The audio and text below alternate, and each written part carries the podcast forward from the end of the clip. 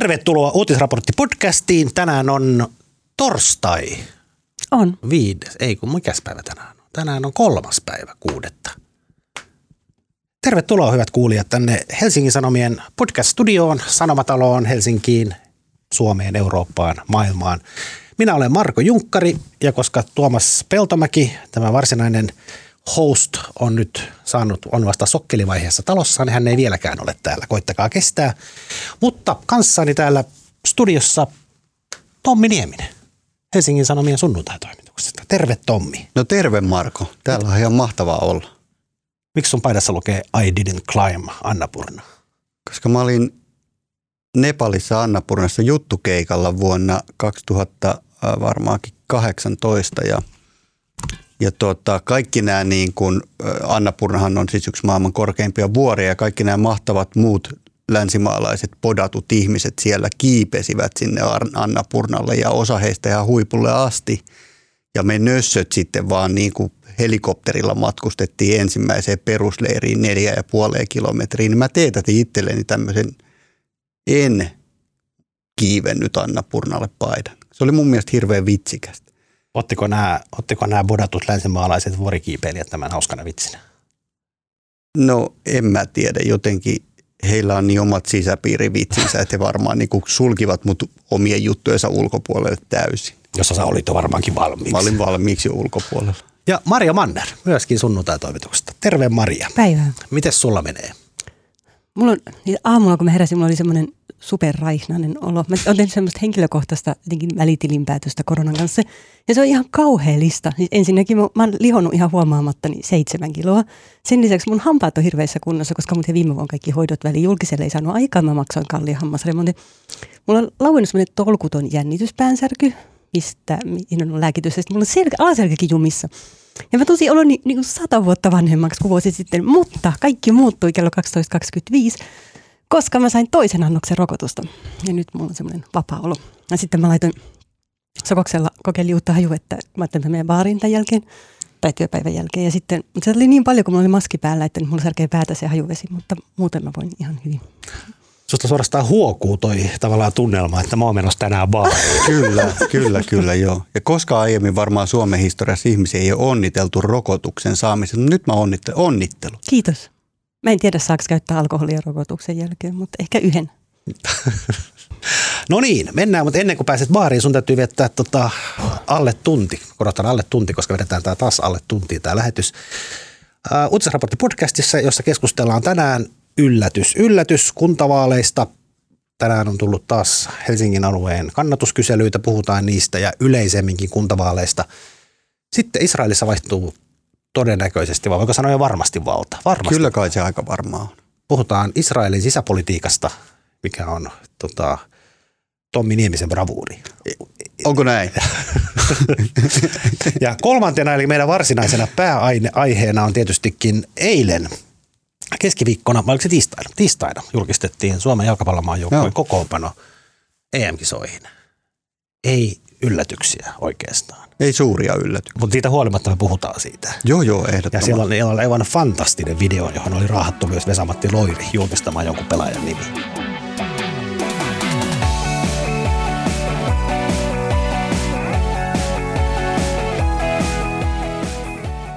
Mutta mennään, aloitetaan kuntavaaleista. Tänään mä lunttaan täältä. Tänään tota, Hesarissa julkistettiin tämmöinen alueellinen kannatuskysely, sen oli tehnyt TNS Gallup ja vastaajat ovat siis helsinkiläisiä. Ja tuloksethan olivat hyvinkin kiinnostavia. Eli tota, ykkösenä, ää, nyt miten mä nyt löydän ne luvut. Ykkösenä oli kokoomus 23,2 prosenttia, kakkosena vihreät 21,3. Luettelen nämä muutkin.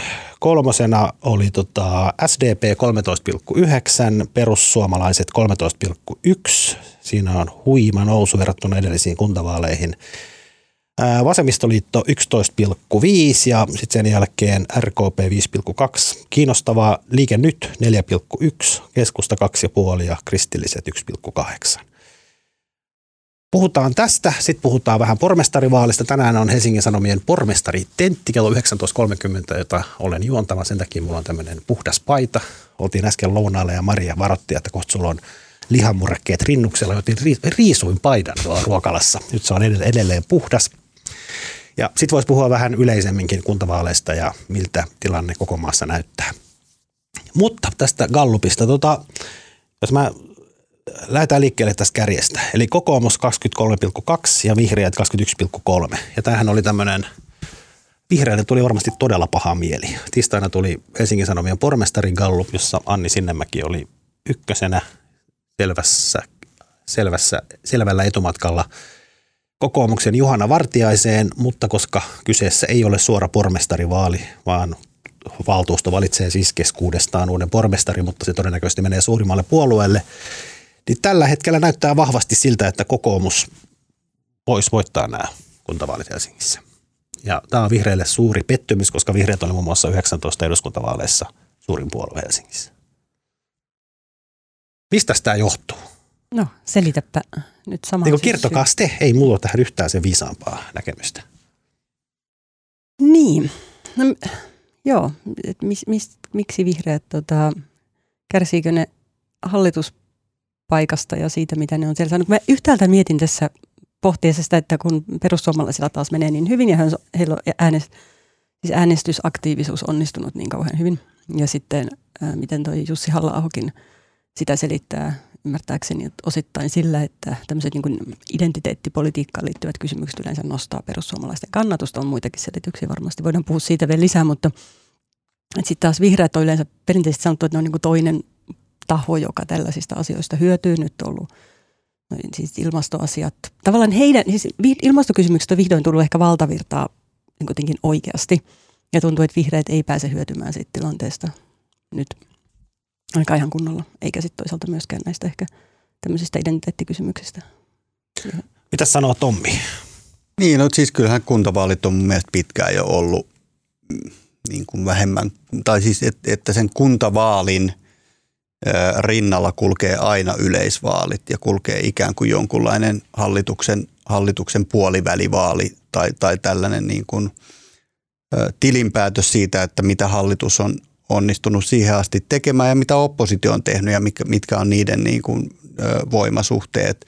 Että kyllä mä nyt lähtisin jollain lailla sitä vihreiden niin kuin lievää alakuloa hakemaan aika vaikeasta hallitustaipaleesta. Ja, ja tota, mm, Mutta toisaalta toihan on virhemarginaalin sisällä tämä kokoomuksen ja vihreiden ero tässä, tässä tota HSNkin kyselyssä, niin mikään ei ole ratkennut millään tasolla vielä, että siitä varmaan tulee sekä, sekä kokoomuksen että vihreiden skabasta tulee varmaan tosi kova ja samoin demareiden ja persujen ää, tota, kisasta siitä kolmannesta paikasta tulee, tulee tota, tosi tiukka ja siinähän on myös tosi iso, ö, isot panokset, että kumpi puolue saa esimerkiksi toisen apulaispormestarin paikan. Niin. Ja se onkin kiinnostavaa, että tähän on halla joka on siis Helsingin pormestariehdokas, on kysytty eri tenteissä, että ottaako hän, jos perussuomalaiset saa apulaispormestarin paikan, niin ottaako hän sen vastaan. Ja hän on nyt mun mielestä, miten mä nyt sanoisin, hän ei ole ainakaan sanonut ei. Se on jäänyt vähän silleen, niin kuin, ja sehän tarkoittaa sitä, että hän varmaankin luopuisi silloin kansanedustajapaikasta.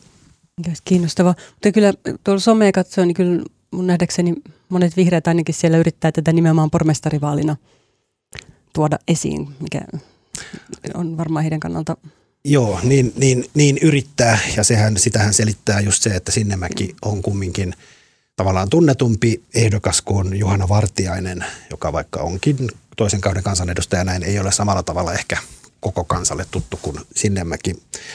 Tota, joo, musta on sinänsä, tässä on monta eri, just tavallaan Tommi sanoi, niin mun mielestä tämä valtakunnan politiikka vaikuttaa. Mm. Se, että vihreät voitti 19, oli Helsingin suurin, niin siihen varmaankin vaikutti se, että siinä demareilla meni huonosti. Vihreät oli tämmöisen niin kuin Sipilän oikeistohallitus opposition ehkä se kärkkäin ääni. Silloin puhuttiin koulutusleikkauksista ja vihreät tavallaan hyötyivät tästä valtakunnan politiikan asemasta, asetelmasta – sitten musta toinen on, mikä jotenkin on kiinnostavaa, koska vihreäthän on niin kuin, nehän on kumminkin, ne on niin kuin keskisuuri tai keskisuuri puolue niin kuin valtakunnan politiikassa, ne on aina siellä niin kuin vähän päälle 10 prosentin, eivät niin kuin päävastuussa hallituspolitiikasta tuolle tähän mennessä olet koskaan, eikä välttämättä ainakaan vähän aikaan pääsekään, mutta Helsingissähän ne on. Helsingissä vihreät on niin kuin valtapuolue. Jotenkin vallan, val, valtapuolueena oleminen on aina tosi raskasta. Silloin tekee kaikkea ikävää. Ja mä luulen, että se rokottaa niin kuin vihreitä. Vihreiden sisällä on niin kuin, siellä on kaksi hyvin erilaista linjaa. Siis Anni Sinnemäki on puhunut pormestariehdokas, että Helsinkiin pitäisi jatkossa rakentaa 8000 asuntoa vuodessa. Tänä vuonna tehdään, viime vuonna tehtiin ennätys 7200, se pitäisi nostaa 8000. Se on tosi paljon, se on enemmän kai kuin koskaan, tai joskus 60-luvulla ehkä rakennettu näin paljon. Sitten vihreistä löytyy jengiä, joidenkin mielestä pitäisi rakentaa vieläkin enemmän, se tavoite pitäisi olla 10 tonnissa per vuosi. Ja, tähän, ja sitten tämä vihreissä on myös, kun siellä on näitä tämmöisiä kaupunkipolitiikkoja, niin ne rakastaa tämmöistä tiivistä asumista, pitäisi tehdä tätä tämmöistä niin kuin lisärakentamista olemassa oleviin lähiöihin, korkeata rakentamista, lisää asuntoja ja tämmöistä sitimäistä kulttuuria. Sitten samaan aikaan vihreissä on tämä toinen puoli, jolle tota, tota, se Ristavuoren metsikkö Haakassa on niin kuin paljon isompi asia kuin nämä asuntotavoitteet. Siellä on tämä lähiluontojengi, joka on myös niin kuin tosi voimakasta. Tämä lähiluontojengiä lähti myös omalla, omalla ryhmällään, mutta siellä vihreiden sisällä on, niin kuin, siellä on niin kuin ristiriita tästä ja tämän tuloksena Anni Sinnemäki on lähtenyt musta jotenkin täysin sammutetuilla lyhdyillä näihin vaale- pormestarivaaleihin. Sehän ei ole niin kuin, sehän ei ole sanonut oikein mistään mitään. Ja sehän on, se aloitti ilmoittauduttuaan pormestari vaalikampanjaan, niin se on puhunut tämmöistä niin kuin elinkeinopolitiikkaa ja tämmöistä, eikä sitkään paljon. Mistä se johtuu sun mielestä? Miks, miksi näin? No se on täysin ihan mun arvaus, että se on niin kuin taktikointia. Se on niin kuin, hän, hän haluaa esiintyä niin kuin pormestariehdokkaana, ei vihreiden pormestariehdokkaana. Ja sitten se vihreä karva paljastuu vasta vaalien jälkeen. Mutta samaahan tekee, samaahan tekee itse asiassa kyllä kokoomus. Että Juhana Vartiainenhan on niin kuin vihreämpi kuin tai siis Jan Vapaavuori neljä vuotta sitten, hän lähti tosi vihreillä ja liberaaleilla teemoilla mm. vaaleihin. Koska kaikki tiesi, että hän on oikeastaan. Kyllä, oikeastaan silloin se suurmoskeja oli ainut asia, mm. mistä niin kuin, missä tota, Vapaavuori otti selkeästi erilaisen kannan kuin vihreät. Ja nyt tavallaan mun mielestä tota, Juhana Vartijainen tekee vähän samaa. Se niin kuin, Juhana Vartijainen hän on ihmisenä ihan oikeastikin niin kuin, on liberaalia tota, vihreä, mutta hän on niin kuin korostetusti ottanut sitä vihreiden tonttia. Että nämä myppää niin kuin toistensa tonteille. Sinnemäki porvareiden puolelle ei uskalla sanoa mitään ruuhkamaksuista. Ruuhkamaksuista, joka nyt on tota, vihreiden puheenjohtaja Maria Ohisalo sanoo vaalikoneessa, että niin kuin Helsingin on ehdottomasti saatava ruuhkamaksut luonnon tai ilmaston takia. Ja Sinnemäki ei ole saanut niin kuin tavallaan sanottua, että haluaako se niitä vai ei, vaan siellä ei saa ottaa pois arsenaalista ja mahdollisesti. Että tämä on niin kuin tämmöistä mut, hipsuttelua. Mutta Marko, minätkö, että vihreiden kannatusta syö tavallaan heidän kun valta-asemansa Helsingistä jotenkin, eikä niinkään, kun mä itse taas jotenkin kun hallituspolitiikkaa katsoo, niin näyttää kuitenkin siltä, että hallituksen on tosi kovat ilmastotavoitteet, mutta ehkä niistä keinoista, että mitä, miten sinne päästään, niin mä en tiedä, onko vihreät, tuntuu, että he ei olisi kuitenkaan ehkä saaneet vielä ihan kauheasti ja Ohisalo on toisaalta aika näkymätön. Mä luulen, että tässä yhdistyy kaikki, just näin, tässä yhdistyy tavallaan vihreiden ongelmana on tämä heidän vähän pieni tämmöinen alakulo siellä hallituksessa. Mm. Niin kuin heidän, kannatu, heidän valtakunnan laajuinen kannatushan on tullut koko ajan vähän alaspäin, mm. Ohisalo on näkymätön. Sitten siihen vaikuttaa niin kuin osaltaan se, että niin kuin Helsingissä vihreät ei ole mitenkään mikään uusi raikas vaihtoehto, se on valtapuolue, mm. pitänyt täällä valtaa jo pitkään. Ja sitten tämä vihreiden sisäiset – taistelut ja sitten musta kolmantena on ehkä tämä, musta niin kuin tällä hetkellä katsoen musta jotenkin liiankin varovainen pormestaristrategia. Mulla on Juhanna Vartiaisesta eräs tosi omituinen muisto ja se no. liittyy no. siihen joitain vuosia sitten mun silloinen ähm, puolisoni oli, tota, mä, niin mä olin kipeä, ja, mutta sitten hän lähti ostamaan moppia, koska siis kotona oli ihan hullun likasta. Hän, nyt, nyt hän moppaa, ja hän meni, hän meni kauppaan etolaan ja osti sinipiikamopin tai jonkun vastaavan.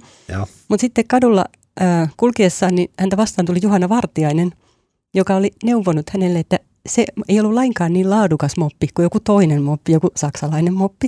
Ja, sen, ja näin onkin mulle siis on kerrottu tämä tarina. Ja sen seurauksena puolisoni meni takaisin sinne liikkeeseen ja palautti sen sinipiikamopin. Ja tuli kotiin ja ilmoitti, että hän aikoo tilata semmoisen hyvän mopin Saksasta, mitä Juhana Vartiainen on suositellut. Mutta voitte tietysti arvata, niin ei sitä hyväkään moppia koskaan sitten tullut, mutta kuitenkin tällaisia vinkkejä olemme saaneet Juhana Vartiaiselta. Joo, sitten Johanna, Johanna Vartiainen on kiehtova hahmo. Hän on siis taloustieteilijä ja entinen, entinen Vattin toimitusjohtaja ja johtanut Ruotsissa tämmöistä konjunktuurinstituuttia, joka on niin kuin, tota, taloustieteilijä, arvostettu sellainen. Ja sitten hän demari aikaisemmin, mutta sitten loikkas kokoomukseen ja tota, nyt toista kautta eduskunnassa. Ja mun mielestä niin kuin Juhana Vartiainen on niin kuin, siis musta on siistiä, että on tämmöisiä tutkijoita ja tiedemiehiä eduskunnassa, mutta ei se kyllä mikään poliitikko ole. Musta niin kuin se kärsii tämmöisestä kaikesta niin kuin populistisesta läpänheitosta ja se niin kuin – kumminkin, ehkä vähän, niin kuin, vähän sama tyyli kuin Maria Ohisalokin on, niin kuin musta hänellä on vähän vaikea sovittaa sitä tutkijan roolia ja poliitikon roolia, mutta Juhana Vartiaisella on ihan sama. Ja tota, se on jännä nähdä, että jos, jos Juhana Vartiainen valitaan pormestariksi, niin, niin miten se pärjää siinä. Se on kumminkin niin kuin, hän johtaa sitten kaupungin hallitusta ja Kuten nyt Vapaavuorestaan, tosi Vapaavuorihan on kaikissa haastatteluissa sanonut, että kaupungin johtamisessa on 80 prosenttia tai 90 prosenttia virkatyötä ja sitten 10 prosenttia sitä politiikkaa, mutta se politiikka on aika näkyvä osa sitä kumminkin. Ja Vapaavuorihan ei ole millään tavalla pelännyt näitä poliittisia tappeluita. On kiinnostava nähdä, miten Vartiainen pärjää tässä. Mutta muutenkin minusta tosi jännittävät vaalit, jotenkin niin dramaattinen tilanne ihan siksi, kun esimerkiksi keskustan tilanne, mä oon miettinyt paljon sitä, että mitä, Tänne yhtäältä mä oon miettinyt ensinnäkin sitä, että miten tämä tilanne, jossa meillä on takana tosi raskas pandemiavuosi ja monilla aloilla menee yhä aika surkeasti ja ravintola ja kulttuuriala on tosi liemessä. Ja sitten toisaalta yhteiskunta alkaa avautua ja on joku semmoinen yleinen optimismi, että rokotukset etenee, niin kuin huomaatte minustakin. niin tota, et, mit, et en ole kyllä se... usein nähnyt Maria noin iloisen. niin tota, et miten se vaikuttaa tunnelmaan. Mutta sitten toisaalta ihan siis valtakunnan politiikan tasolla, että no nyt yhtäältä Marinin aamieskohu ja sitten toisaalta keskusta jännittävä tilanne, että miten se vaikuttaa hallitustyöhön ja syksyn budjettineuvotteluihin, jos keskusta saa nyt hirveän rökäleet tappion. Et, niin, minkälainen niiden asema on? Onhan tämän... Toi on hyvä kysymys. Mennäänkö kohta tuohon vielä yleisemmin kuntavaaleihin? Mä haluan sanoa vielä loppuun näistä Helsingin, no. Helsingin näistä, tästä kyselystä. Aina, aina, aina motkotetaan siitä, kun että Helsingin Sanomat ja muu media vaan keskittyy tota, pormestarikisaan ja tota, kahteen suurimpaan puolueeseen. On siellä niitä muitakin. On. Siellä on muun muassa... Ketä siellä nyt on?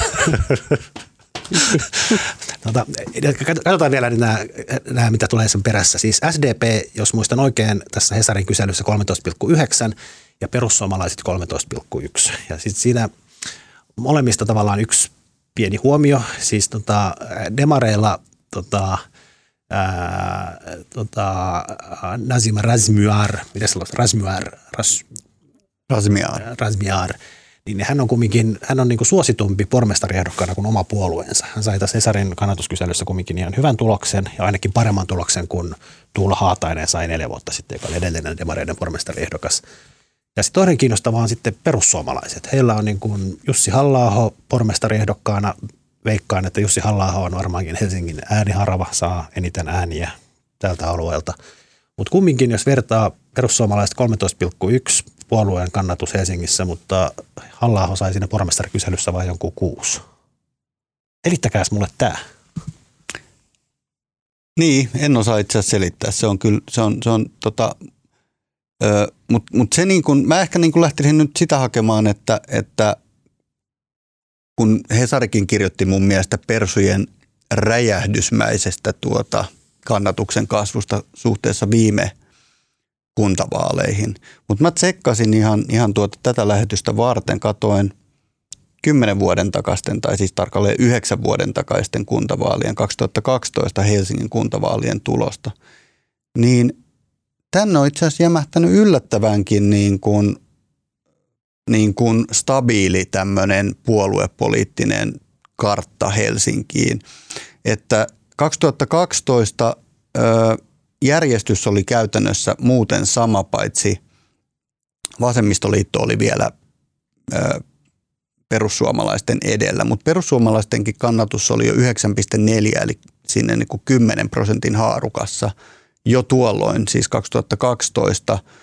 Ja, ja, tota, ja vihreät oli taas siellä jo niin kuin hätyytteli hätyytteli kokoomusta ja oli täysin niin kuin irtautunut demareiden kannatuksesta jo. Että ainoastaan yksi iso muutos periaatteessa on tapahtunut puolue Helsingin puoluekartalla ja on se, että liike nyt on tullut neljän prosentin puolueeksi, joka on ainakin mun käsityksen mukaan aika lailla suoraan kokoomukselta pois.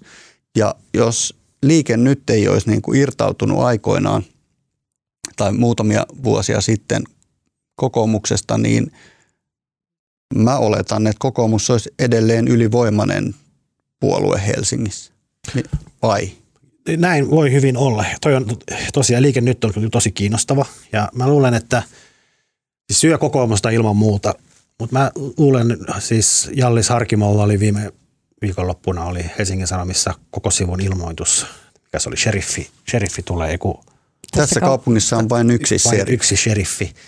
Ja sehän, sehän tota Helsingissä Jallis ja poikansa Jolle on tota, tavallaan nämä vaalivankkureiden veturit, mutta tota, mä luulen, että se Harkimo sa- saattaa syödä myös persuja. Koska ihminen, joka niin kun haluaa äänestää sheriffiä, niin, niin se voi äänestää, se voi olla niin kuin myös vaihtoehto perussuomalaiselle, en tiedä, mutta siis että se ei välttämättä pelkästään kokoomukselta pois.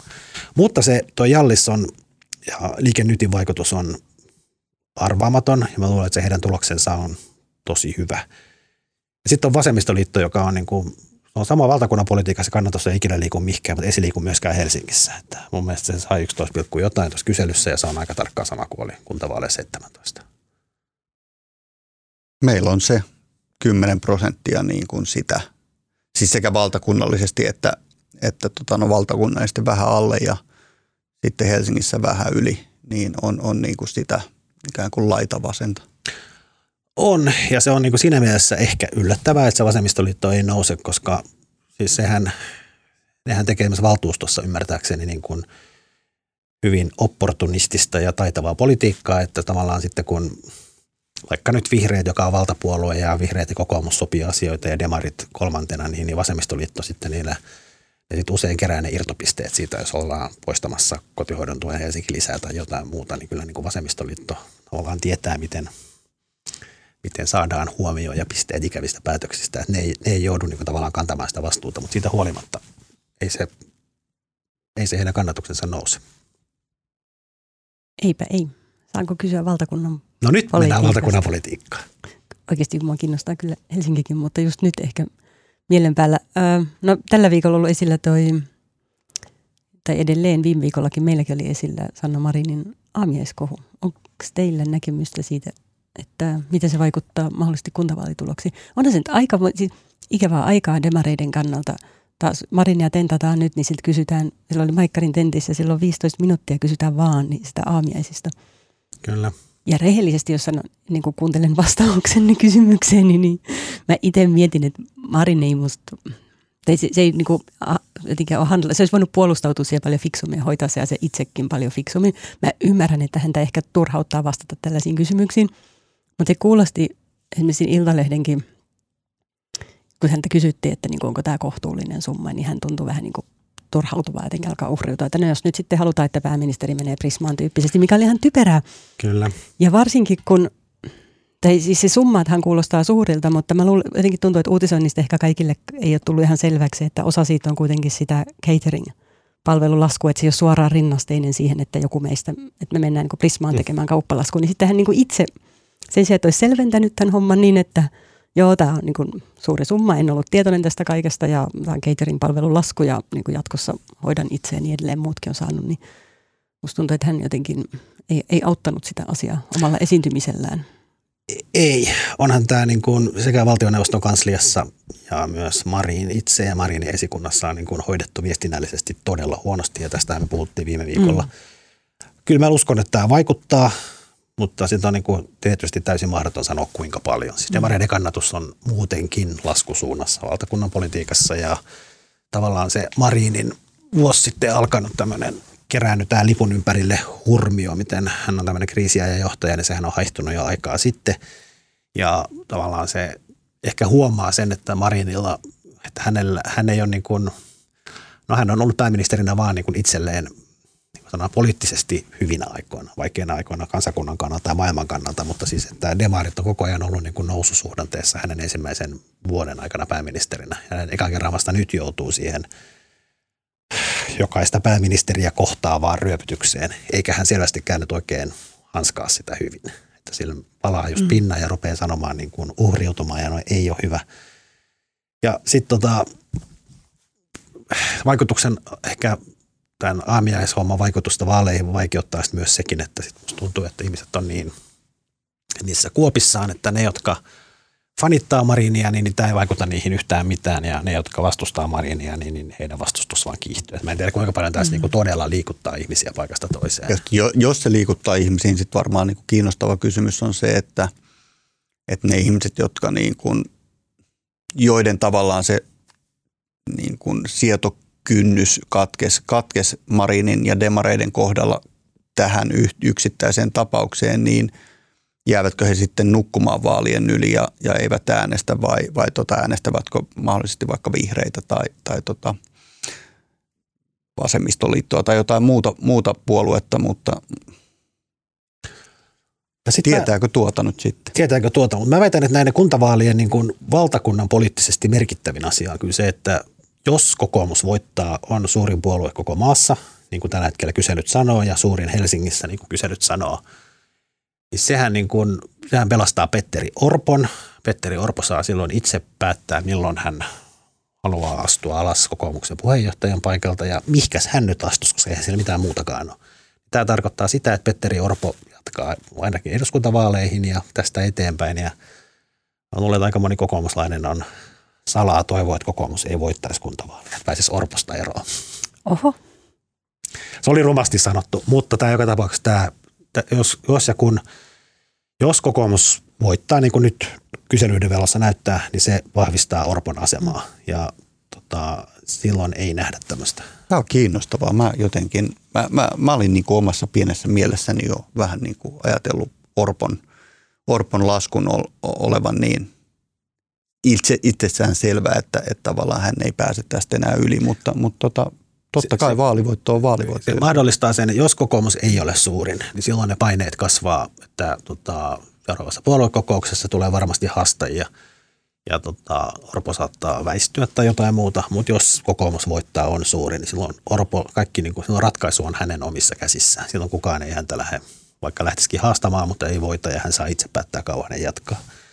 Ja siinä on musta se, niin kuin, tämä ei perustu mihinkään kuultuun, mutta vois vaan, voi vaan päätellä sen, että eihän, jos Orpo vaihtoehto on olla niin kuin kokoomuksen puheenjohtaja, mahdollisesti seuraava pääministeri eduskuntavaalien jälkeen tai rivikansanedustaja, niin kumman sä niin kuin otat? Ei, mihin se lähtisi? Ei sillä ole mitään muuta vaihtoehtoa. Toisin kuin esimerkiksi Juha Sipilällä on aina ne chiliardit odottamassa pikkasen kuulostaa synkältä, että ei ole muuta vaihtoehtoa. Mutta.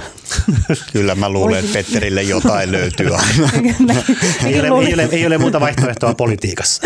hän on nyt siinä, niin kuin, hän on koko elämästä tehnyt politiikkaa ja hän on nyt hyvin lähellä sitä unelmaansa eli pääministeriyttä. Niin mm. En mä usko, että mulla on aika vaikea nähdä, miksi hän luopuisi. Jos no. ei ole pakko. Jännittävää. Sä kerro vielä, mä en tiedä, onko meillä sä valvot nykyään tätä ajankäyttöä. Niin en valvo, kun puhutaan politiikkaa, silloin voidaan puhua ihan miten pitkään vaan. silloin voi ylittää. Mutta niin, eikö kiinnostaa keskustan tilanne ja näkymät vielä? No, mulla on nyt semmoinen, nyt tulee ihan mutua, joka ei perustu yhtään mihinkään, mutta mulla on siis vähän niin kuin taloudessa niin kuin diskontataan tulevia asioita nykyhetkeen, niin Kepu on niin kuin nyt diskontannut nämä kaikki tappiot jo. Ne on niin kuin, tavallaan se, että onko se kepun tulos 13 vai 14 vai 11, niin se ei, niin kuin enää, se ei hetkauta kepua niin kuin suuntaan eikä toiseen. Ja tässä on kiinnostavaa se, että tässä on niin kuin, tavallaan se Annika Saarikon ja kepun katse on nyt jo niin kuin ensi vuodessa tai seuraavissa vaaleissa.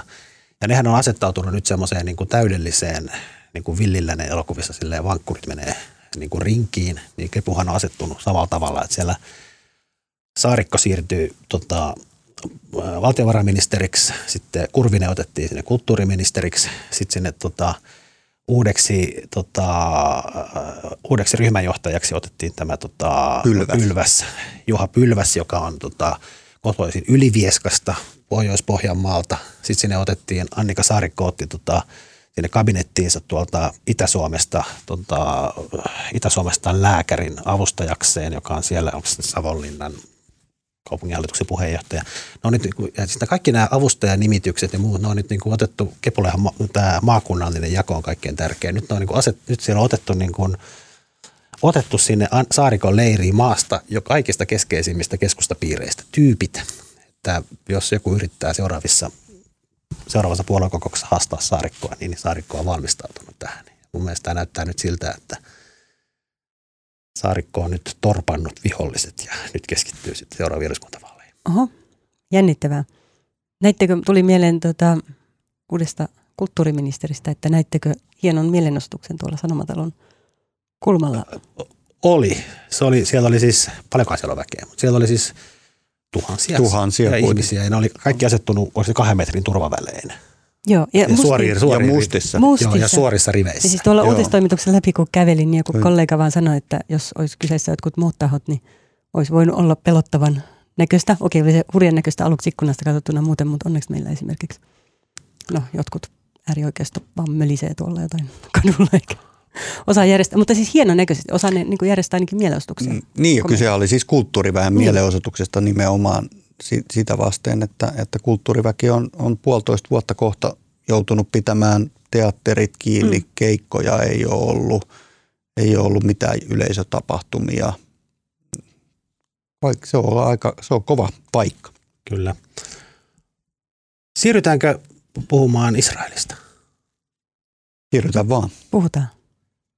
Nyt mä paljastan kaiken tietämättömyyteni ja siirrän lähinnä vastuun teille. Mutta nyt näyttää vahvasti siltä, että Israel on saamassa uuden pääministerin. Netanyahu, kauassa on ollut? Kauassa oli? 12 vuotta. 12 vuotta on nyt syrjäytetty vallasta ja siellä on hallitusta kasattu siis kuinka kauan? Pari vuotta siis kun yhteensä. Siellä on tullut kuinka monet vaalit ja Kyllä, no joo. jatkuva soppa. Mutta tätäkin hallitusta siis kasattu kyllä, joo. Niin, mitä tämä nyt tarkoittaa? Saadaanko me, saadaanko me lähi rauha ja onko kohta kaikki hyvin? Ante, mä anteeksi, tämä, anteeksi tämä kysymys. mä arvasin, että sä sanot noin, mutta... Miten sä voit arvata? Mä just spontaanisti keksin sen. O- peräisen vitsin. Tätä. Niin, niin mitä tämä nyt tarkoittaa? Tommi on lukenut. Siis... No joo, mä voisin sen verran sanoa, että mä, mä, mä, mä yritin nyt eilen ja tänään vähän tutustua tähän, tähän tuota Binjam, onko se Benjamin Netanyahu vai Benjamin Netanyahu, miten häntä, häntä kutsutaan? Bibi. Niin, Bibi. Niin hänen se, ma, todennäköiseen seuraajansa, jonka nimi on Naftali Bennett. Ja tota, eihän tämä hyvältä näytä, jos nyt ihan reisesti sanottuna sanotaan, niin tämä Bennett on, on tuota 49-vuotias oikeistonationalistinen poliitikko Jamina-nimisestä suht tuoreesta puolueesta – ja tämä puolue tuli siis itse asiassa viimeksi vaaleissa vasta siellä viisi.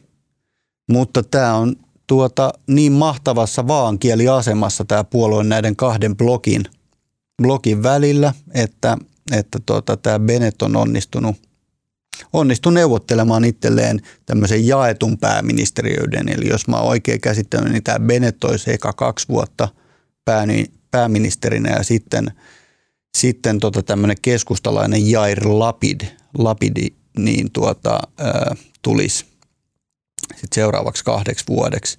Ja itse asiassa käsittääkseni myös Netanyahu oli tarjonnut ihan samaa tälle, tälle Benetille, eli viidenneksi tulleen puolueen ää, tota, puheenjohtajalle, että, että tota, tämä olisi ollut kaksi vuotta pääministerinä ja sitten Netanyahu kaksi vuotta, mutta tämä valitsi tämän keskustalaisemman.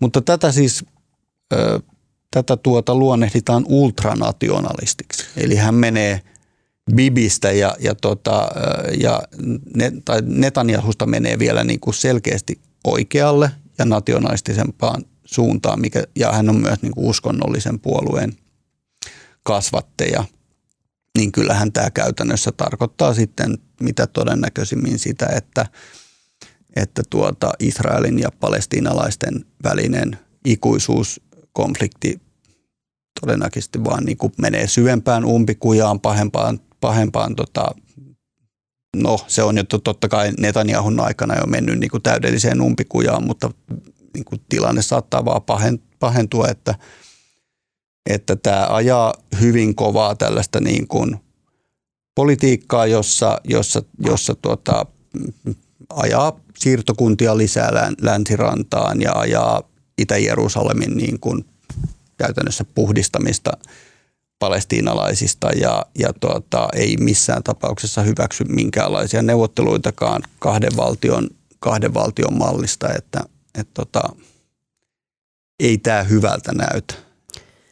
Niin tietysti mä en, en siis tahdolla enkä esiintyä tämän asian asiantuntijana, enkä tunne siis Israelin ja Palestiinan tilannetta tai Israelin sisäpolitiikkaa hyvin, mutta saa nyt nähdä, että toi vaikuttaa niin hurjan sekalaiselta se hallituskokoonpano, että siellä on islamisteja ja paikallista vasemmistoa ja sitten niin kuin hänen kavereinaan, että saa, saa nähdä, kestääkö se vai eikö. Mä olin oikeastaan ajatellut tässä, että me oltaisiin voitu puhua, kun meillä jäi yhden kerran kesken Israelin ja Palestiinan käsittelystä. Mä ajattelin, että se on niin hankala siksi, että ne on monella tapaa hankala aihe, mutta jotenkin ehkä vähän siitä niin kuin media, tai mikä mulla on ollut mielessä viime aikoina, on ollut tosi paljon niin kuin media näkökulma, myös pohtin sitä uutisointia. Siitä niin kuin ehkä entisenä ulkomaan toimittajana, siitä, sitä kautta, että kun se nyt taas tavallaan niin kuin palestinalaisten ja Israelin välillä aika Hamas ampui raketteja ja Israel tota, iski Gaasaan ja siellä oli muutenkin Jerusalemissa ja muualla tota, väkivaltaa, niin että miten se aina niin kuin purskahtaa uutisia ja sitten se niin kuin katoaa agendalta. Ja me ollaan niin nytkin taas tavallaan tuli tulitauko kansainvälisesti sovittuna. Israel ehti sen verran taas jotenkin Gaasa tota, pommittaa, että ne sai vähän tavallaan niin kuin Hamasia painettua alas ja Hamassa ja raketteja Israeliin ja julistettua voiton syystä tai toisesta, vaikka ihmisiä kuolee eikä tilanne niin sinänsä muuttunut mihinkään. Ja sitten se taas tavallaan jotenkin katoaa vähäksi aikaa uutisagendalta, niin mä jotenkin mietin sitä paljon, että miten sitä miehityksen todellisuutta ja sitä tilannetta siellä pystyisi pitämään esillä tai pitäisi pitää esillä tavallaan just tällaisten, tota, tai siis näiden niin kuin tämmöisten ilmeisten uutiskäänteiden seuraamisen lisäksi. Ja pohdin jotenkin paljon sitä, että olisi tärkeää, että siellä olisi enemmän läsnäoloa, toimittajien läsnäoloa, mutta miten se on myös mennyt samaan aikaan paljon vaikeammaksi siihen suuntaan. Mutta tota, Toi on ihan totta, mutta onko niin kuin että kyllähän mun mielestä siis niin kuin, kyllä maailmassa on monta muuta tämmöistä jäätynyttä tai pitkään jatkunutta kriisiä, jotka on niin kuin paljon enemmän pimennossa. Kyllä mm. kumminkin Israel-Palestiina nyt johtuen varmaankin ehkä jenkkimedian niin suuresta kiinnostuksesta mm. aluetta kohtaan, niin kyllähän se on sitten niin kuin globaalissa mediassa kumminkin paljon tiiviimmin kuin, koska sanoa myös Ukraina tällä hetkellä. Mm. Mm. Mutta on se myös jollain mm. tapaa, niin, ehkä se on vähän painunut taka-alalle kansainvälisessä politiikassa – sanotaan, että viimeisen ehkä kymmenen vuoden aikana, ja ehkä myös lähi konfliktien joukossa. Siis siihen nähden, että niin kuin Saudi-Arabian ja Iranin välinen vastakkainasettelu on jotenkin noussut keskeisemmäksi. Ja Syyrian sotakaan ei enää jaksa kiinnostaa niin paljon, kun se on jatkunut niin pitkään. Mutta sitten aina taas tällaisissa tapauksissa nyt, kun Netanyahulle valitaan seuraaja tai tulee Gaasan, tai tota, ei se ei ollut vaan Gaasa, mutta siis Hamasin palestinalaisten ja Israelin välillä taas niin väkivalta kiihtyy, niin sitten niin sit se taas niin kuin pompahtaa – uutisagendalle jotenkin pintaa uudella tavalla. Mutta tota, joo, sitä jotenkin tässä miettinyt, että miten sitä, tota, koska mä muistan joskus silloin aikoinaan, meillä on siis, Hesarillahan on siellä siis avustaja paikan päällä nykyään, mikä toisaalta merkitsee sitä, että täältä lähdetään harvemmin nykyään sinne paikan päälle. Et muistan silloin, kun mä tulin ulkomaan toimittajaksi Hesariin ja joskus, kun Israelissa ja Palestiinassa tapahtui, niin sitten pomo soitti painobaari, ei siis painobaari, vaan meille, jotka oltiin siellä. Ja sitten alettiin tutkia passeja, että kenellä on, kenellä on voimassa oleva passi, tai ei ole vääriä passeja, kuka voi lähteä seuraavana aamuna niin kuin lennolla sinne. Ja nyt tota, mä luulen, että se on vähän vähentynyt. Ja Ylelläkään tässä yhteydessä muuten ehkä mitä Yleisradion hyvillä ansaitulla resursseilla voisi tehdä, niin olisi lähettää sinne joku kirjeenvaihtaja. Mä ajattelin, että se tekisi tosi hyvää suomalaisille uutisoinnille varmaan jotenkin yleensä ennen kirjavaihtoja niin varmaan sitten saisi muita, muutakin mediaa jotenkin niin kuin ehkä panostamaan siihen. Eikö Ylellä ollut Jerusalemissa? Niillä oli mun mielestä jonkunlainen niin kuin pätkä kirjeenvaihto, jos ei ollut varmaan hirveän pit, pitkä aika. Mä oon samaa mieltä Marian kanssa siitä, että, että tota Ylellä on, on hilloa kohtuullisen mukavasti tarjolla. Ei se ollut mun pointti. niin, tota, e, e, mutta se oli mun pointti, että, että he voisivat käyttää sitä myös, ö, tota, siis he voisivat mm. kirjeenvaihtajaverkostoa kyllä ihan hyvin pikkasen laajentaa vielä, että, että tota. Niin, mutta luulet, että on, kun sä oot nyt lukenut selkeästi enemmän tuosta uudesta, tota, uudesta pääministeristä ja hallituksesta, niin onko jotain semmoista erityistä odotettavaa tai jotain asioita, mitä, päätöksiä tai muuta, mitä kannattaisi seurata? No en mä, en mä, en mä uskalla lähteä niin kuin mm. tavallaan tuon Bennettin hallituksen politiikkaa, niin kuin, koska en mä, en mä osaa siitä sanoa vielä sen enempää, mutta mun mielestä näyttää vähän mihin säkin tuossa aiemmin viittasit, että olisi aika iso yllätys, jos tästä hallituksesta tulisi jotenkin stabiili ja, mm. ja, ja tota, niin kuin ylipäätään tosi pitkäaikainen, että varmaan oletettavissa on hyvin hankala koalitio, jossa, jossa tota, nämä puolueet ovat pakotettuja olemaan yhdessä siinä, eivätkä sen takia, että heillä olisi jonkinlaisia yhteisiä intressejä tai yhteisiä tavoitteita ja, ja, varsinkaan niin kuin aatteellisia, aatteellisia niin kuin, niin kuin yhtenäisyyksiä, että, että kyllä varmaan tulee riitanen ja ongelma, on, ongelmainen ja todennäköisesti varmaan Israelin poliittinen kriisi tulee jollain lailla jatkumaan. Hmm. Niin, mä aina mietin sitä, mietin että miten se tavallaan, keitä semmoiset levottomat, niin epävarmat ajat jotenkin levottomuus nostaa, että nostaako se sitten niitä, jotka on niin kovan linjan edustajia, jotka jotenkin osaa, tai niin, mitä, millaisia päätöksiä nyt pystyy sitten ylipäänsä tehdä, jos on niin jotenkin niin sillä kun vaikuttaa, että näillä hallituspuolueilla ei ole kauheasti mitään yhtenä, yhteistä keskenään, paitsi että he haluaisivat Netanjahusta esiin. Mihin se sitten johtaa käytännössä tai että kuinka pitkään se pysyy mm. kasassa. No, jännittävää. Tota, onko teillä Tommi tai Maria näkemystä, mikä on, mikä on Joe Bidenin Israel-suhde? Siis kaikilla jenkkipoliitikoilla on läheinen suhde Israeliin sekä niin demokraateilla kuin republikaaneilla, mutta niin kun, olen ymmärtänyt, että esimerkiksi demokraattien joukossa siellä on tämä uusi vasemmistolainen siipi, joka tavallaan ymmärtää Palestiinaa ehkä enemmän kuin demokraatit on perinteisesti ymmärtänyt. Ja miten Joe Biden tulee toimeen äärinationalistisen uuden pääministerin kanssa?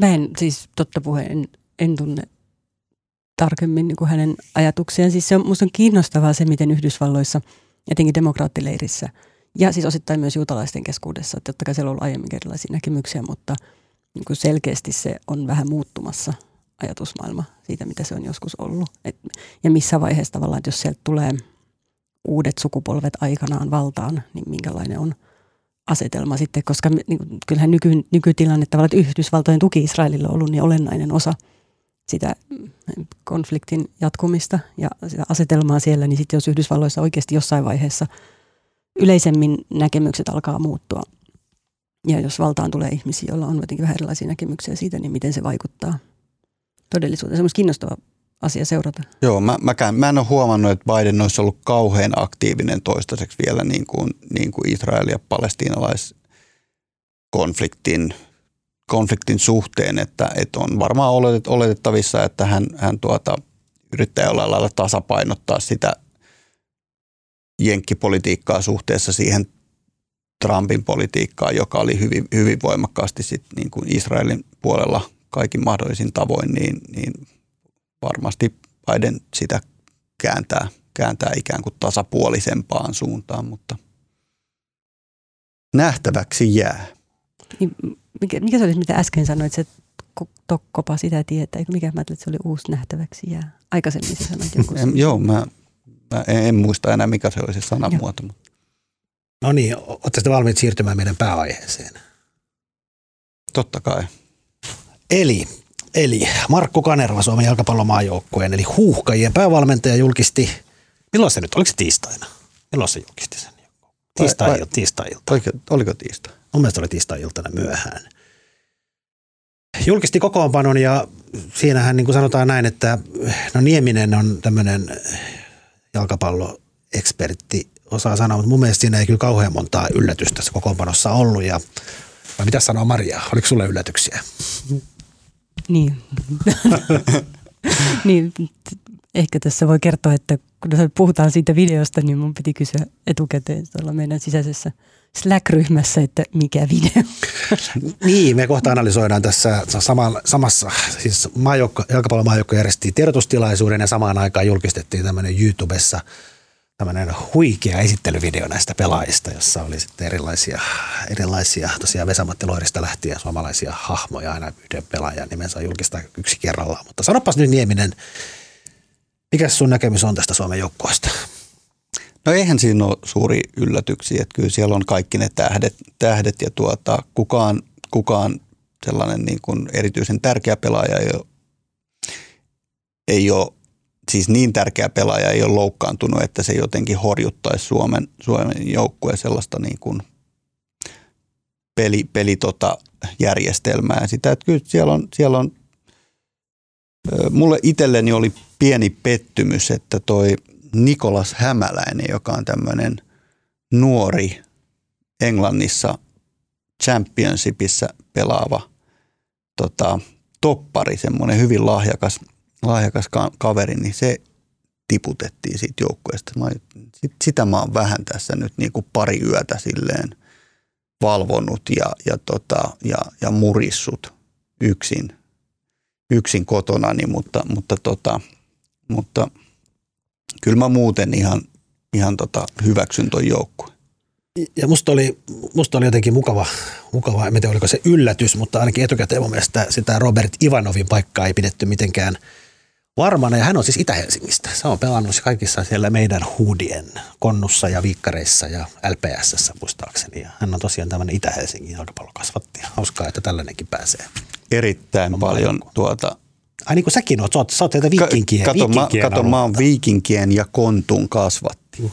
Kyllä. Niin tämä Robertin kisapaikka on, on, on tota, mutta tämä oli tosiaan tämä, tämä oli oikeasti ihan mahtava tämä video, jolla nämä, tämä, jos ken ei ole vielä videota nähnyt, niin siinä todella niin kuin, siinä, siinä tota, erilaiset tunnetut suomalaiset ja sitten vähemmän tunnetut suomalaiset niin kuin vuorotellen esittelivät tuota, kisajoukkueen pelaajat. Ja, ja siinä oli, no Vesku Loiri esitteli tuon Lukas Radetskin ja Kiira Korpi tai tuota julkistaa ju, juuri tämä itä-helsinkiläisen Robert Ivanovin. Ja siinä oli VRn konduktööri. Se oli mahtava se, joka sanoi, sen, joka sanoi että seuraavana mikä ky, Joo, joo, Joona joo. Toivi on nimenomaan joo. tällaisena niin kuin junakuulutuksena. Joo. Se oli että, hyvä. että suomeksi, ruotsiksi ja englanniksi junakuulutuksena, se oli ihan mahtava. Sitten ja, oli Paavalin seurakunnan kirkko kirkkoherra ja pappi Kari Kanala. Joo, kyllä. Hän, hän tota, itse asiassa molemmat nämä Väisäsen veljekset, Leon ja Saulin. Ja sitten tota, Simpeleen urheilijoiden tämmöinen junnujoukkue, niin ne julisti ton, ton Jesse Jorosen, joka on siis meidän kakkosmaalivahti ja, ja tota, Simpeleen ur, urheilijoiden kasvatti kaiketikin. Siellä oli naiskonstaapeliä ja, ja muuta. Se oli, se oli, tota, se oli musta hieno. Mutta tietysti mun pitää puolustuspuheeksi, että miksi mä näin onnettoman kujalla tästä aiheesta, niin mun täytyy kertoa teille, että mä jotenkin traumatisoidun silloin niin pahasti siitä Brasilian tappiosta Saksalle 7-1. Mä, mä, niin mä, en, mä en kyennyt melkein seuraamaan mitään futista sen jälkeen. En mä ennen sitäkään ollut mitenkään intohimoinen. Mutta musta... Sanotaan, Maria oli siis silloin itse siellä Riossa paikalla. Mm, ja... Joo, paika, joo, siis asuin silloin Brasiliassa ja sitten en mä ennen sitäkään nyt ollut mikään sellainen, siis en mä osannut varmaan luetella kaikki pelaajia niille, mutta kaikki isot turnaukset oli aina, ja niin huippukisat oli kuitenkin musta tosi ihan, vähän niin kuin festarihengessä oli kiva mennä katsoa niitä baarin. Mutta mä ajattelin, että se oli jollain tapaa niin kuin harmitonta, että siinä ei mitään kauhean pahaa kuitenkaan voi käydä, että se oli tavallaan niin kuin vaaratonta ilonpitoa. Mutta silloin tuli jotenkin semmoinen, että tässä voi käydä jotain niin kuin aivan niin kuin käsittämättömän kauheata ja pahaa. Ja jotenkin se oli niin ikä, siis oli niin kammottava se ilta. Riossa. Se niin epätodellinen se tunnelma ja muutenkin sen jälkeen. Että vaikka brasilialaiset jotenkin heitti sen silloin sillä vähän niin kuin karnevalisoista, etenkin ehkä ulkomaalaisille, ne ei kehtaisi etenkin myöntää sitä, että miten kammottavalta se tuntui. Niin, niin se silti jotenkin jätti muuhun semmoisen, että mä, sen jälkeen mä en ole voinut, en ole ajatellutkaan koko jalkapalloa lainkaan. Mutta Tommi, kerro mulle, miltä susta tuntuu? Sä oot jotenkin, siis kaikista mun tuntuu, en tiedä montako esseitä ja juttua sä oot jo kirjoittanut niin kuin vuosien varrella siitä, että niin kuin tähän toiveistasi, jotka on kohdistuneet Suomen pelaamiseen jossain arvokisoissa. Ja nyt vihdoin ne pelaa siellä. Ja missä sä meinaat seurata noita otteluita? Mä ensinnäkin ihan ensin mä haluan sanoa, että se 7-1 Saksa-Brasilia-ottelu, jonka sä katsoit Riossa, niin mä katsoin sen Berliinissä ja siellä oli helvetin hyvä meininki koko ottelun ajan. Ei. Siellä oli ihan tavattoman hauskaa meillä kaikilla. Eikö teillä käynyt yhtään sääli? No kävi, kävi, kävi ihan hirveällä tavalla kävi sääliksi, mutta silti meillä oli kyllä ihan tavattoman hauskaa siellä. Mutta tota, niin, mutta sitten tähän niin kuin faniuteen ja siihen, niin onhan tämä niin kuin oikeasti iso juttu. Mäkin olen jo sen polven ihminen kuitenkin, että mä oon käynyt ensimmäisen kerran tosin toki hyvin nuorena silloin, mutta siis mä oon käynyt vuonna 1980 huuhkajia, joita ei silloin vielä kutsuttu huuhkajiksi, niin, niin tota Suomi-Bulgaria ottelussa Olympiastadionille, jonka Suomi hävisi tietenkin lukemin 02 ja siitä sitten on nyt jo 41 vuotta aikaa. Ja 39 vuotta me aina hävittiin. Kyllä. Kunnes me alettiin voittamaan. Ja nyt me ollaan pari vuotta voitettu asioita. Ja tota, onhan se ollut ihan mahtavaa. Tuossa pari, ehkä viikko sitten tai jotain, ei sitten ole viikkokaan, niin Suomessa asuva irlantilaistoimittaja – kysyi Twitterissä, että, että voisitteko te suomalaiset futisfanit niin kuin lyhyesti kuvailla, miltä tuntuu, kun Suomi nyt kaikkien näiden vuosien jälkeen tota pelaa, pelaa kisoissa. Ja Maria sitten pingas, pingas mut siihen ja mä jouduin sitten pähkimään tätä asiaa, niin mä, mä en keksinyt muuta, muuta tota tällaista niin kuin vertausta kuin sen, että kun mä, mä muistin sen, kun mä olin 12-vuotias Vuosaaressa – ja mä tiesin, että on tulos kouludisko niin kuin seuraavana perjantaina. Ja mä arvasin, että kun oli ollut jo kuitenkin sellaista silmäpeliä aika kauan yhden tytön kanssa, mä arvasin, että tämä on ehkä se ilta, kun mä ekan kerran koskaan pussaan tyttöä. Ja, ja, sit, ja se on toi tyttö, jota mä oon jo pitkään katellut. Niin se odotus siihen, siitä maanantaista siihen perjantai-diskoon, niin nyt mulla on vähän sama semmoinen niinku kihelmöinti. Että kun pääsit sä, pääsit sä pussaamaan? Pääsin mä pussaamaan sitten. Ja mä odotan myös, että näissä kisoissa tapahtuu jotain yhtä hienoa. Niin, pidätkö mahdollisena, että Suomi olisi tämmöinen uusi Islanti, joka sitten yllättää voittaisikin joku peli? Totta kai. Totta kai. Tuli vähän liian epä. Se ei, siis Suomen lohko on ihan järkyttävän kova. Siinä on Belgia ja Tanska ovat No, no Belgia on siis tällä hetkellä maailmanlistan ykkönen, ihan järkyttävän kova joukkue. Ja jos Suomi saisi tasapelin Belgialta, niin se olisi pieni skandaali niin kuin noin kansainvälisessä mielessä. Tanska ja Venäjä on sitten ne, niin kuin, ne, joilta meidän on ehkä jollain tasolla mahdollista nipistää pisteitä parhaassa tapauksessa vaikka voittokin, mutta on se vaikeaa. Mutta missä sä meinaat katsoa näitä? Niin, missä mä, niin toi, se oli se sun kysymys, että missä mä meinaan katsoa. No itse asiassa eilen juuri tapasin pari ystävääni ja tota, mietimme tätä asiaa ja meille jäi vähän epäselväksi, että onko aveilta mahdollisesti, voiko aveilta tulla kisoihin tota, mennessä sellaisia niin kuin, niin kuin rajoitteiden höllentämisiä, että – voisi olla esimerkiksi niin kuin isompia kisas, niin kuin ulkokisa mm. katsomoita Helsingissä. Niin kuin iso skriini jossain, jossain tota, aukiolla tai, tai jossain. Voiko olla tällaisia vai, vai niin kuin tällä hetkellä ilmeisesti säännökset eivät sellaisia tota, anna myöden, mutta – mutta siis, että jos on, jos avit sen verran avaisi, että, että voitaisiin jotain sellaista järjestää, niin kyllä mä haluaisin niin kuin mennä silleen muiden ihmisporukoiden kanssa katsomaan sitä. En, en mä halua kotisohvalta sitä katsoa. Ja Suomen avausottelu on, eikö se ole 12 päivä? Lauantai. No se päivä, päivää ennen kuntavaaleja. Joo, Kööpenhaminassa. Se on hieno viikonloppu. Se on muuten todella hieno no viikonloppu. No niin kuin oikeasti. Lauantaina eka arvokisapeli koskaan sunnuntaina puku ja kravatti päälle, niin kuin mä aina laitan vaalipäivänä ja äänestämään ja sitten vaalikahveille. Onko parempaa? no ei ole, ei todellakaan.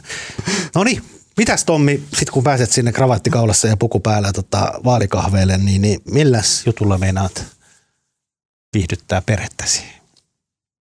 Onko tämä nyt se, niinku se, se tuota, suositus. Suositus, suositus. joo, okei. Okay. Mä, en mä varmaan tällä perhettäni tota, tällä suosituksella pysty viihdyttämään millään lailla, mutta, mutta tota, kun me jo viime kerralla intouduttiin kehumaan Yle Areenaa, niin mä jatkan samalla linjalla. Ja tota, tämä ei ole todellakaan ihan tuore, tuore tuota asia, mutta, mutta satuin tuossa nyt ehkä viikko takaperin katsomaan Yle Areenasta ton viimein Karpo-dokumentin ja se on kyllä tosi makea. Mä tykkäsin ihan hirveästi siitä, paitsi että se kertoo journalismin muutoksesta, niin se kertoo niin paljon Suomen muutoksesta.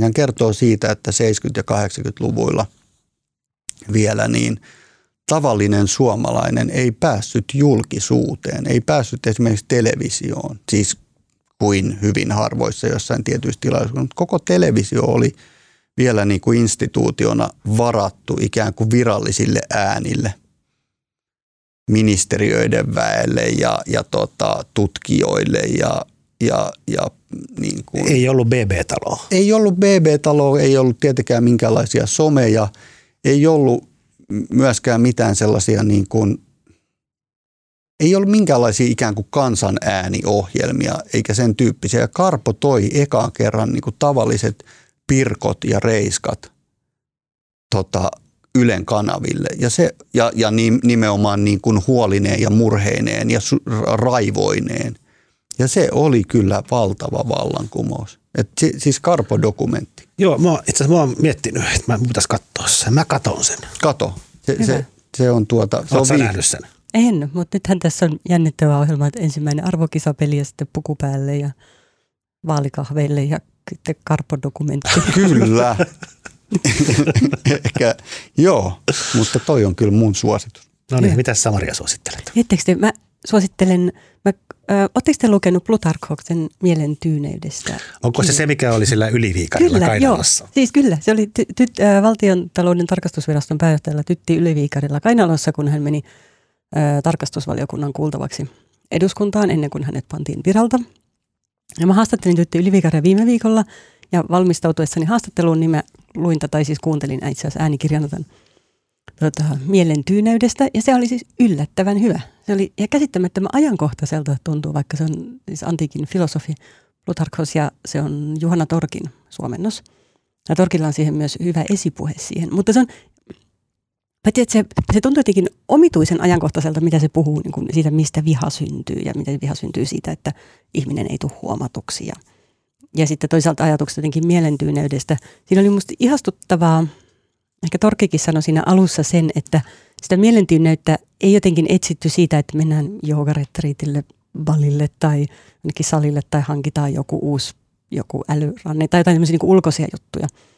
Tämä tuli mun, Torkki ei varmaan kirjoittanut näin, mutta tämä niin vaan jotenkin se niin kuin sisäisestä rauhasta. Ja se, mikä, mutta mikä siitä teki myös viihdyttävää kuunneltavaa on se, että kun se antiikin, sehän ei ole, vaikka se voi kuulostaa jotenkin vähän vanhalta ja homeiselta, niin se ei ole semmoista niin kuin akateemisen puisevaa lainkaan, vaan sehän on retorista semmoista, missä yritetään tavallaan vakuuttaa kuulia siitä argumentista, niin sitä on älyttömän kiva kuunnella. Joten suosittelen, ei ollut lainkaan turhaupus, ymmärrän hyvin miksi yliviikari saattoi haluta lukea mielentyyneydestä ennen koetusta. Toihan oli itse asiassa aivan loistava johdanto tähän, mitä mä aion suositella. No, kerro. Tota, mä, mä nyt lähden itse asiassa mainostaa, mutta siis tota, ensi sunnuntaina, nyt kuudes päivä, tota, Hesari järjestää tämmöisen suuren retoriikkakilpailun oh. ehdokkaille. Tämä on siis vanha, vanhahko perinne, tämä on, olisiko tämä nyt kolmas vai neljäs kerta. Ollaan jotenkin ennen eurovaaleja järjestetty tämmöinen kisa, missä tota, ehdokkaat kamppailevat puhetaidossa. Ja meillä on nyt siis sunnuntaina – kello 15 näkyy hs.fi. Meillä on 16 kuntavaaliehdokasta, jotka on, ollaan koronarajoitusten takia hyvin monimutkaisilla järjestelyillä, mutta kumminkin tämä on niin CAP-tyyppinen kilpailu, jossa nämä 16 ehdokasta ottaa yhteen pareittain ja sitten tuomaristo aina valitsee kustakin parista retorisesti taitavamman, joka pääsee jatkoon ja loppujen lopuksi meillä tota, on tämmöinen retoriikkakisan voittaja. Ja tämä on hauska siinä saavat siis hetken ennen esitystään otsikon, mistä pitää pystyä pitämään 40 sekunnin mittainen puhe ja sitten tuomaristo arvioi, miten, miten tavallaan ei sitä tavallaan substanssia tai sitä, mitä mieltä tämä ehdokas on, vaan sitä, miten hän pystyy perustelemaan näkemyksensä ja miten hän argumentoi ja näin. Ja sitten samaisessa tapahtumassa lähetyksessä kello 15 alkaen sunnuntaina, niin siinä on myös tämmöinen johtuen korona-ajasta ja siitä, kun puolueet eivät pääse tota, kampanjoimaan tuonne toreille juurikaan, niin meillä on myös tämmöinen demokratia systeemi siinä, että siinä vieraillaan sitten eri puolueiden tämmöisissä virtuaalisissa vaalitilaisuuksissa ja siinä yritetään luoda tätä tämmöistä hyvää vaalipössistä. Kuulostaa hyvältä. Ketä nämä on nämä 16 tota, kisailijaa ja no, miten ne on valittu? Ne on valittu, tota, joo, toi oli hyvä kysymys. Ne on valittu, tota, ää, pyydettiin puolueelta ehdotuksia silleen niin kuin kourallinen ja sitten kun me saatiin nämä puolueet, puolueiden ehdotukset, niin me valittiin sitten niistä 16 silleen, että saadaan naisia ja miehiä yhtä paljon ja riittävän erilaisia, tota, riittävän erilaisia tota, ehdokkaita. Mä voin luetella ne kaikki. Hetki vaan, kun mä löydän täältä. Ähm, maltatte hetken odottaa noin. Eli, eli me, me johtuen koronarajoituksista olisi muuten arvottu nämä, ketkä ottelee keskenään. Me jouduttiin nyt nämä jakamaan, koska meidän pitää saada nämä kilpailijat istumaan tietyissä paikoissa koko ajan. Mutta tota, yhteen ottavat ensimmäisessä parissa on Mervi Katainen, kokoomus ja Mika Ebelin kristilliset – Toinen pari on Elisa Gebhard Demareista ja Mikael Jungner Liikennytistä. Kolmas pari on Suvi Karhu Perussuomalaiset ja Sami Kuusela Demareista. Neljännessä parissa on keskustan Eeva Kärkkäinen ja kokoomuksen valtuuston puheenjohtaja Daniel Zazanov. Viidennessä parissa on filosofi Tuomas Nevallinna Vasemmistoliitosta ja vihreiden kansanedustaja Saara Hyrkkö – Kuudes pari on Päivi Puntila RKP ja Ville-Veikko Rantamaula keskusta. Seitsemäs pari on Fatim Diarra vastaan Nikolas Sjöberg RKP ja kahdeksas pari on Vasemmistoliiton Meri Valkama vastaan perussuomalaisten Mika Raatikainen. Kiinnostavaa. Katso. Erittäin kiinnostava. Kai te katsotte. Setti. Joo, joo, no totta. totta kai. Ja minä ja Veera Luomaaho juonnetaan se. Sitten sen lisäksi tänä iltana on myös Hesarin pormestaritetti. Kannattaa myös katsoa kello 19.30. No niin. Katsotaan. Sen takia mulla on valkoinen paita. Se on ihan valkoinen, hyvä. No niin, kiitoksia hyvät kuulijat ja kiitoksia äänen ja tekniikan ja kaiken muun mukavan. Niin kuin se spiikki meni Tuomaksella. Jotain sinne. Ääni, tekniikka ja kaiken muun mukavan meille tekevä Janne Elkki. Kiitos Janne. Ja me tavataan ensi viikolla. Vielä, onko viimeistä kertaa ennen kesää? Eikö tokaa vikaa kertaa? Kyllä.